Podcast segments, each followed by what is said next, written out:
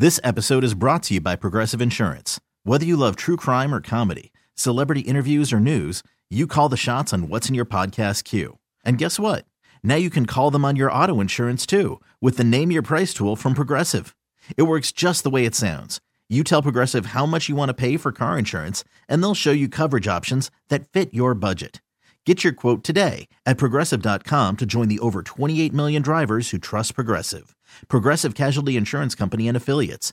Price and coverage match limited by state law.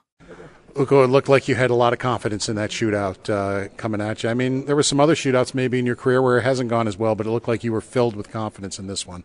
Yeah, uh, sometimes it goes your way and sometimes it doesn't, but um, you know, I've been playing well. Uh, you know, so the confidence is high, uh, anyways, kind of. So, you know, that kind of feels feels good to go to shootout uh, at that point. I, I, feel like I was playing well in the game too. So, you know, you feel good going to the shootout and you just want to win the game. What did it feel like to get that stop on Aho after the interaction you had earlier in overtime?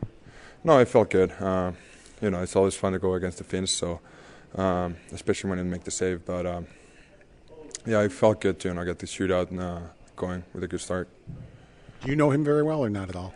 I, I don't know him that well. I met him, you know, once or twice, but you know, I I think he's a good guy. Do you know what to expect from him when you're facing him? Uh, you know, in the studies that you do with uh, Bales and stuff. Not really. You you don't. You kind of if, if there's guys who do the same move every time, you kind of try to scout that off. But you know, otherwise than that, you don't want to uh, kind of get in your own head uh, when when it comes to the shootouts. You kind of want to go with the flow and read the player. Uh, so you know, we don't do you know crazy amount of scouting. Was the first 40 minutes kind of what you expected? A very tight game uh, both ways. Yeah, well, they played yesterday, so we kind of knew what we were in for. Uh, they don't necessarily, you know, come as come as hard, but they will defend, you know, solid and well, and just you know dump pucks. But um, I think we played really well uh, both ways today. Um, you know, we could have a couple more goals. Uh, their goalie played well too, so um, you know, overall, I think it was a good game. Does it mean anything more for you to finally get that three-game winning streak? Something that's eluded you guys all year. Yeah, hundred uh, percent.